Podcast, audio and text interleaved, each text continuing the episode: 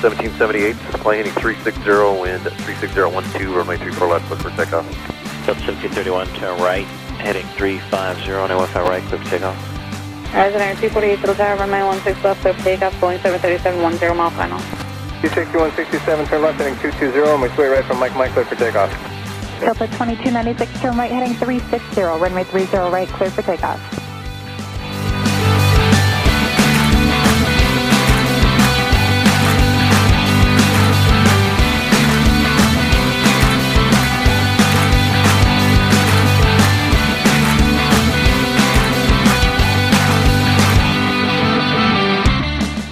What's going on, everybody? Welcome back to another episode of Clear for Takeoff. My name is Jason, and I got some good stuff in the news this uh, past week or so.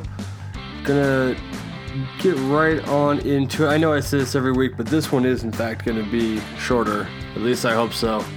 Uh, last week went a little bit longer than I expected. I hope you guys don't mind that. But uh, you know, if you do, let me know uh, on the Facebook page, on iTunes, whatever yeah, all your suggestions are greatly appreciated. But uh, yeah, let's go ahead and get right on into it here.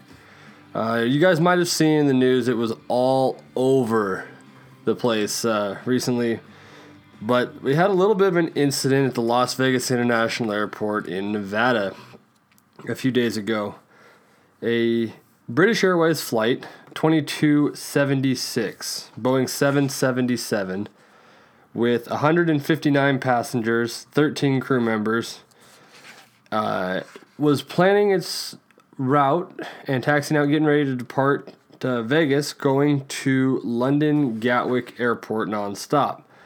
Uh, long flight, never done anything inter- international like that, but I, I know plenty of people that have. It's a long trip. So, uh, as you can imagine, they're sitting out there at the end of the runway and whatnot. People were getting their phones and tablets and computers all lined up for the what I imagine is probably eight or ten or so hour, maybe more than that, uh, long flight. So taxiing out to the end, and all of a sudden there was billowing black smoke and orange flames that could be seen pouring from under the plane's wings. Which sent the passengers quickly fleeing from the aircraft across the tarmac before 50, 50 firefighters could respond and douse the inferno. Airplane set on fire. Um, it doesn't appear at the moment, at this point, to be malicious in any way. The uh, the FAA at this point has reported uh, that the plane's left engine caught on fire from some reason, and an investigation is still currently underway. Uh, there was somebody I, I, heard on a story somewhere else that there was a, a couple of witness accounts that said uh, that they heard an explosion, like a, a, a loud bang, prior to the uh, smoke and fire, but that has not yet been confirmed. Fire officials said that uh, 14, 14 people in total were taken to area hospitals on Tuesday, uh, but all just for minor injuries, mostly resulting from sliding down the uh, big inflatable slides trying to get away from the airplane. It's a pretty incredible. I've seen it, there, there's videos and po- photos and that all over the internet right now, but uh, you should definitely take a look at the the footage is is wild. Um, pretty pretty scary stuff. It uh, it you know it, firefighters. It says here on the uh, story that I got. The story is all over the place. I've, this one happens to be uh, from CBS News, but you know it was on every news channel, wall to wall for a while. It says here that firefighters stationed at the airport reached the plane within two minutes after getting their call, and within another three minutes, everyone was out and away from the aircraft, and then they were able to extinguish the fire.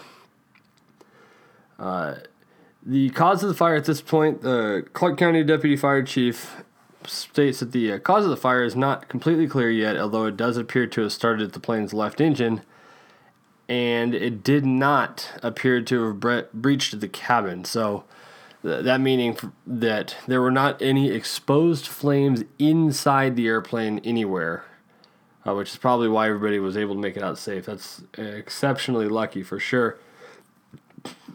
It, uh, the incident caused one of the four runways at Vegas International to be closed, although it did not inhibit any operations as they were still able to use the other three uh, while this issue was going on. Pretty interesting fact here, though.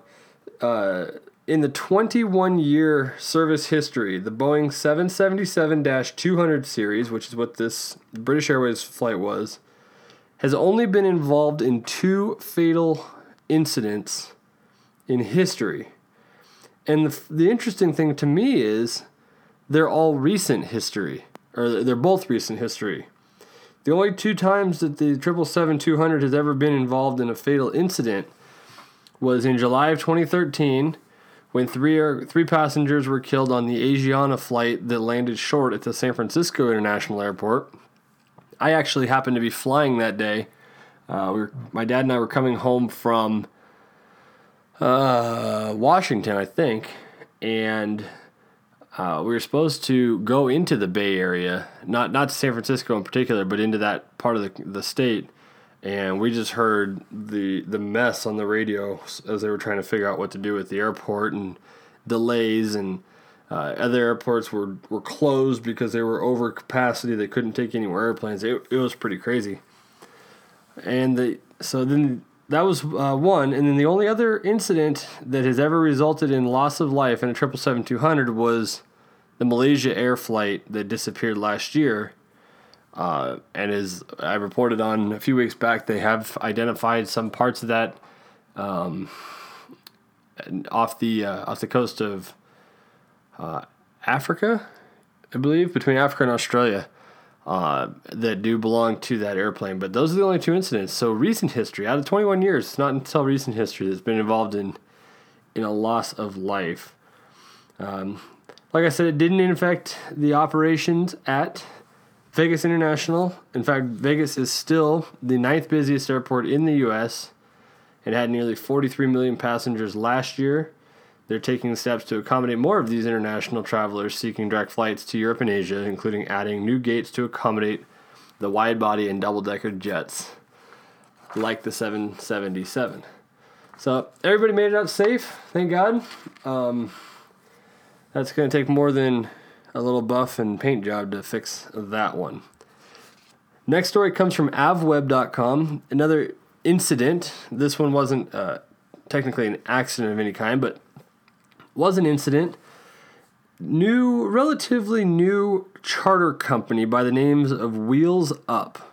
For those of you that don't know, a chart uh, in in the corporate aviation world, a charter company is uh, more or less like renting, um, not necessarily renting a car. It would be like having a subscription to a limo service. So you pay into the limo service. Let's say, for instance, it's a um, ten thousand dollars a year for whatever the case may be. But you can call and say, "I need a limo to go from here to here on this date and take six of my friends," and they'll do it on that on the spot. That's basically how charter works in the aviation world. It's a little bit different, but it you, you pay into it, or you buy blocks of time, or you buy a package, or whatever, and then you just call and say, hey, I want to go from uh, San Francisco to Aspen to go skiing, and I need an airplane big enough to take eight guys and all their skis. And they make it happen. So, Wheels Up is a, a charter company, relatively new, and their intent is to build uh, most of its business around large fleet of King Airs, which are um, large twin turboprop airplanes. But it has started flying citations uh, in 2014. A nice mid-range uh, corporate business jets. The Citation makes a very large variety of jets, but they're uh, they're they're kind of a lower mid-range as and when it comes to price. I mean, you look at Gulfstreams and Falcons that are north of twenty-five million dollars. That's that's not what we're talking about. So anyway. Two pilots and five passengers were on board a chartered Wheels Up Citation XLS, which is uh, it's actually my dad's favorite airplane, but uh, that he's flown. It's a super nice um, cabin class, what they refer to as a cabin class jet, which means the average six foot tall person can stand up comfortably in it. Um, great airplane, really you know fast, comfortable, roomy, and obviously you're flying in a private jet, so how bad could it be? But they uh, they were on their XLS, and they had some anxious moments on their uh, their flight from San, Fran- San Francisco. That was just by coincidence. From San Francisco back on August 6th, and they were en route to Drummond Island Airport in Michigan, but they didn't make it very far. Climbing to th- uh, climbing through 2,000 feet after leaving San Francisco, the cabin door opened, the one behind the cockpit. Cabin door opened, but it didn't leave the aircraft, uh, and that's actually by design, to a point. The from my from my knowledge of citations, the vast majority of the doors open forward. So as they swing open, they would swing towards the cockpit. And obviously, if it comes to you know unlatched or, or released, uh, the airflow would keep it pushed back. It, you know, if you'd open the other way, it would rip it right off. So, cabin door came open, but did not detach from the aircraft. The air traffic control uh, reveals that the the pilots telling the controllers, "quote I got to hold the aircraft. We cannot climb." End quote. The pilot tells the controller that he uh, he needs vectors and frequencies to make an instrument approach because they're they're now in the clouds, but has declared an emergency because the open door prevented the business jet from climbing, and the pilot needed both of his hands to maintain control of the aircraft as he declared the the emergency and asked to return. So uh, they started vectoring him back around, and a short time later he came out of the clouds, and they the crew was able to make the visual approach, you know, looking out the window uh, back into San Francisco. little uh, little stumble here as it says it's the citation turned base, you know, just for lining up with the runway. A controller reported it only had one main landing gear down, but it turned out that he mistook the hanging door for a gear leg. The gear worked normally and was all down and locked as it's supposed to be. It uh, was just seen incorrectly from the tower. So, another one safely executed. This stuff happens all the time. Uh, not doors opening, but incidents and whatnot. But you know, at least we're getting good news out of these that they're uh, not having not having any issues. Um, people are getting away, walking away safe, and and whatnot. So that's enough downer topics. There's some cool technology uh, coming out. This isn't fixed wing airplanes, but we don't discriminate here on Clear for Takeoff. If it flies, it's good enough for us. Uh, some of the stuff I've flown doesn't doesn't really fall into an airplane category much either. It looks like lawn chairs with a weed eater motor, but that's a different story for a different day. A helicopter robotic heli- robotics company, DARPA, which I'm not sure if it stands for anything. I can't find in the story if it does. But the helicopter company wrote DARPA has been conducting experimental demonstrations with a robotic landing gear system. They've been doing these demonstrations on an other, uh, uh, otherwise unmodified unmanned helicopter that they that way there's there's no risk. And it has successfully demonstrated the ability to land and take off the helicopter from terrain that would be impossible to operate from with standard landing gear. So the problem with helicopters or the good thing to helicopters is because they can land and take off vertically and out of really small areas and that is they're used for search and rescue and uh, exploration and you know stuff like that and they can go to you know mountains and streams and canyons and the you know they can go pretty much anywhere they, they want which is really cool but for the most part a helicopter has to land on a flat level surface because it's got these uh, metal, steel or, or aluminum or what have you uh, skids. They look kind of like a for those that they're you know I, there's lots of different helicopters, but the vast majority have skids, kind of like a like a uh, sled that you would see in the snow. Um, some do have wheels, but that doesn't really solve the problem either because they still got to be basically flat and level. So if you go to rescue some people off the side of a mountain, well, you can't land, so it makes extracting the people that much more difficult because now the pilot has to hover really close to the mountain, potentially having issues with hitting the rotor blade on the ground and you know, stuff like that. So this company, DARPA, has figured out a way with robotic landing gear that has uh, force sensitive contact sensors in the feet to land on uneven and not flat terrain. As part of its effort to provide such a breakthrough capability, the story says, they've conducted experiment experimental demonstrations on the, of a novel robotic landing gear system. The adaptive system replaces standard landing gear with a four with four articulated jointed legs that are able to fold up into the helicopter's fuselage while in flight to increase speed and reduce drag. And during landing, each leg extends and uses its sensors to determine in real time the appropriate angle to assume to ensure that the helicopter stays level and minimize any risk of rotor touching the landing area. Absolutely incredible. The pictures are so cool looking. This thing looks like some kind of Transformers spider thing or whatnot, but they have it they have it literally landing on like a bank, you know, at an angle, and the legs on the high side are much shorter and upright, and the legs on the low side are extended in that, and it, the helicopter is perfectly level. It's pretty cool. It says here, along with comprehensive dynamic simulation and structural analyses, the demonstration flight conducted near Atlanta, Georgia, indicated numerous potential benefits, including reduced risk of damage during hard landings by as much as a factor of five compared to conventional landing gear. Because they're jointed and articulating, they can flex and move more than fixed uh, uh, solid structures can.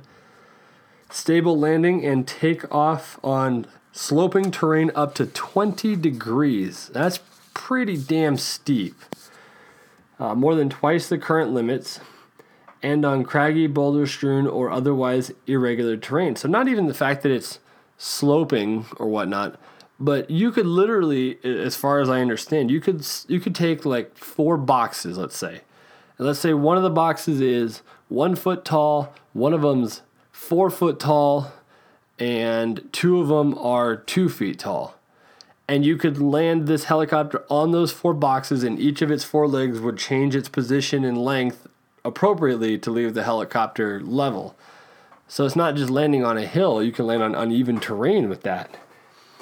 Uh, ship landings in violent seas are are supposed to be uh, safer again because of the articulation. It's like having shock absorbers, but it, you know if the uh, if the boat's continually moving as the helicopter makes contact with the surface, it uh, it would notice that the ship's deck is changing its angle constantly, and so these legs could just keep going burp, burp, burp, burp, up and down, leaving the helicopter perfectly level at all times. And uh, increase in capabilities with only a moderate increase in landing gear weight. Obviously, they have to uh, make them strong enough to support the changes in shape or uh, in load you're gonna have the weight of the actuators and suspension and motors and all that stuff to put them up into the fuselage and whatnot.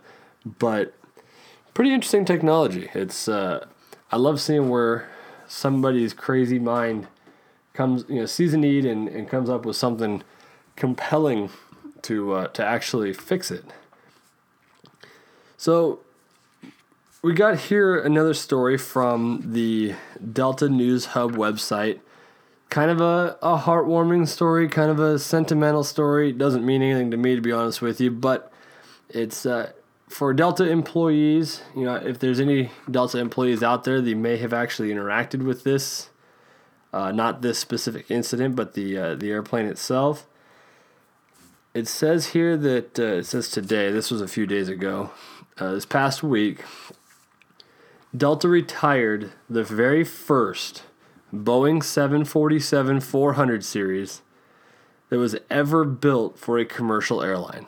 Delta had number one of the of the most uh, at the time the most modern 747 ever built. And this past week they retired it after its final flight from Honolulu to Atlanta, Georgia.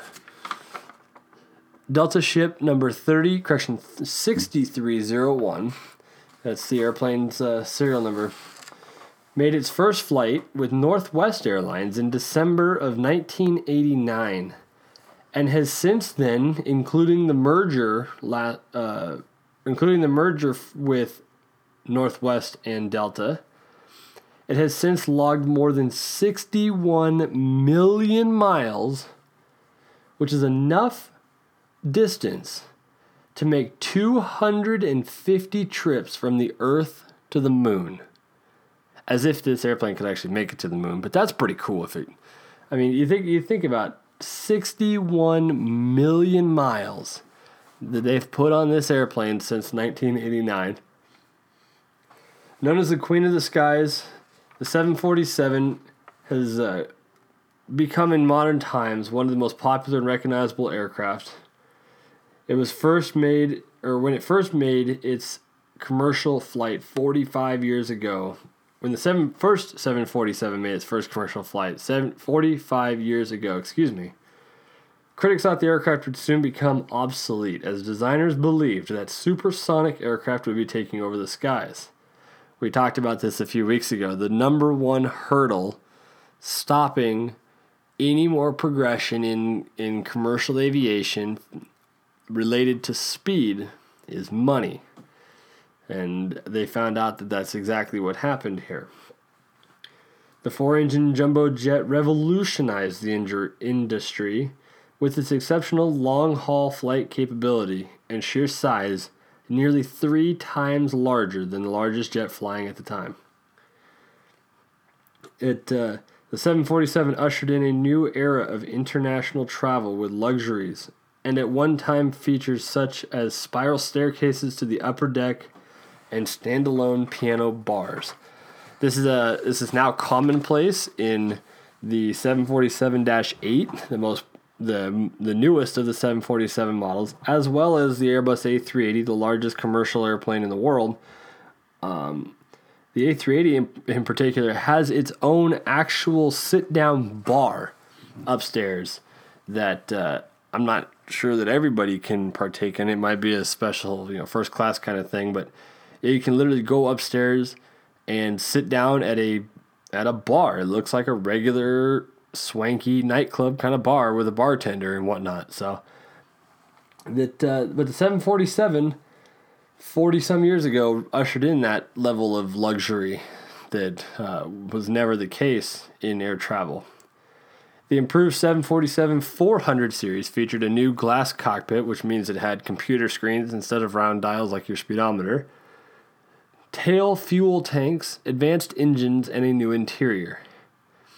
The 400 series model is called the quote high tech jumbo to distinguish its advanced features from its predecessor, the quote unquote classic jumbo of the 100 to 300 series. 400 series have been flown from the U.S. to numerous long haul destinations, including Amsterdam, Tel Aviv, Honolulu, Shanghai, Seoul, Tokyo, Manila, and Manila during the past 26 years. It says here as Delta continues to modernize its fleet and improve its Pacific network, the airline plans to retire the remaining 12 747s it has in its fleet by 2017, replacing them with smaller, more, more fuel efficient aircraft that will enable the airline to operate a wider variety of routes, particularly in Asian markets. No doubt the 787. In my opinion, I don't know that for a fact, that's not on the record, um, but I would not be surprised if the the little brother 787 is going to take over uh, be, just because of its sheer efficiency. That new wing, the new GE engines, there's only two of them instead of four. It's equally as fast. It will go further. It'll go on far less fuel and with just about as much room. So, and, and it's got all the latest and greatest technology. So that's my assumption. I will guess that it'll go to the 787. It might go to the new Airbus uh, A350 extra wide body, but uh, I'm not sure. I, it depends on where the the market is for uh, domestic versus foreign jets. It says here that ship 6301 uh, was flight 836 from Honolulu to Atlanta, and now that it has arrived and is fine has completed its final trip, it, uh, it is scheduled to take one last journey in early 2016 to the Delta Flight Museum, where, where it will become the latest air, aircraft exhibit and serve out the rest of its days as a paperweight. No, I'm just kidding. Um, no, that's really cool though. 20 or uh, let's see, 1989, 26, 7 years now, and uh, 61 million miles. That's that's incredible to say the least. So I got one more story here for you. Hopefully, to let me look at it. There we go. Got one more story for you here uh, before we go for tonight. Like I said, it's going to be a quick one. But a report from Fox News, I actually saw it work the other day, so I had to look it up. Uh, a couple days ago now, looks like uh, Thursday or Wednesday ish, Tuesday or Wednesday, it looks like. On Fox News, they're reporting that the chairman and CEO of United Airlines is stepping down from his post. And it's in conjunction with an investigation into the airline's dealings with the former chairman of the agency that operates New York area airports. So basically, I I don't know all the inner workings. Like I might be able to pull some of it out of the story here, but um, basically, it sounds like there's some shady co- in cahoots, uh, coup, you know, whatever slogan you want to use for it. Excuse me, going on between New York airports and the uh, chair of of United Airlines, and it's it got sticky and it uh, got leaked out to the media and the public, and it doesn't doesn't show favorably on United Airlines. So the guy is bowing out. You know, it's amazing that this is how we solve these things in uh, in today's society. You either do one of two things when when something unfavorable in the media shines on your company. You do one of two things. You either pay the person off that's you know claiming they're going to file a lawsuit or wrongdoing or whatnot, so you pay them off so they go away and be quiet, uh, or the person in charge or whoever was involved just bows out, takes their settlement, and goes home, and nobody is the wiser. And that's the interesting thing for me in this story with the CEO of United Airlines stepping down is he's walking away pretty heavily or pretty uh, pretty healthy here. It says in the Fox News story, uh, a filing on Tuesday with the Securities and Exchange Commission described the terms of Chairman Smisek. I want to say his name is pronounced. Excuse me if I'm butchering that. The, the terms of his separation agreement. He will receive from United Airlines a separation payment in the amount. Take a guess. Take a wild guess. I know you guys can't guess in real time with me here, but you know if you got if you left your job, let's say for instance you're working a sixty thousand dollar a year nine to five corporate job.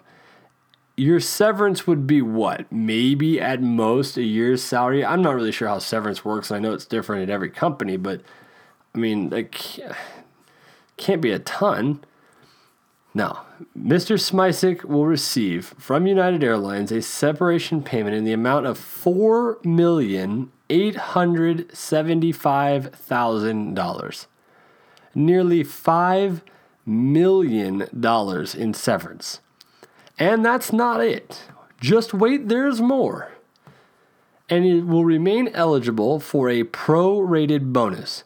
Smisek will have health insurance until he is eligible for Medicare and maintain flight benefits on United Airlines and parking privileges for the remainder of his lifetime. But wait, there's more. He also gets to keep his company car. That is just insane. So, not only is he walking away with almost $5 million in cash, but he's got his company car, which n- no doubt is probably you know some Mercedes of some you know something or other.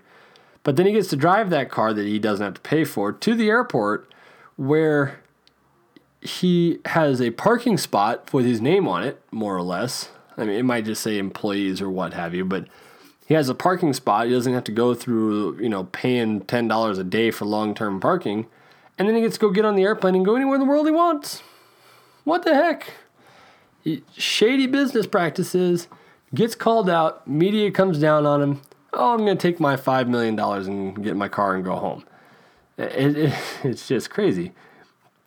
It says, uh, it says here that the United Continental Holdings Company said that Jeff Smisek and two other senior executives had resigned and had resigned and railroad executive Oscar Munoz was named CEO and president.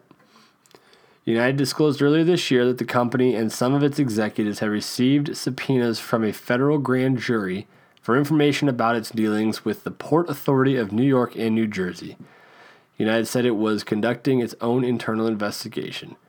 Former Port Authority Chairman David Samson's activities have been suspect of document requests from the U.S. Attorney's Office, or have been subject of document requests from the U.S. Attorney's Office in New Jersey, including Samson's votes on United Airlines projects at Newark Airport at the same time United was restarting flights from Newark to Columbia, South Carolina, near where Samson has a vacation home.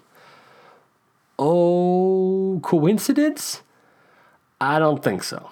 Probably not. Maybe slightly, but I doubt it. Sounds like they got a little bit of insider trading going on here. United began about a, about twice weekly direct flights from Newark to Columbia, South Carolina that began after Samson became chairman and was canceled days after he resigned last year. Seems oddly suspect. Smisek was CEO of Continental Airlines before it merged with United in 2010. He's been under pressure for several years as United was slower than Delta Airlines to return to profitability and also suffered several embarrassing computer outages, the latest in June and July that led to large numbers of delays and canceled flights. Smisek also agreed to corporate uh, to cooperate fully with United, quote, in the defense, prosecution, or conduct of any claims or investigations which relate to events or occurrences that transpired, end quote, while Smisek was employed. That's not a legal statement. I don't know what what is.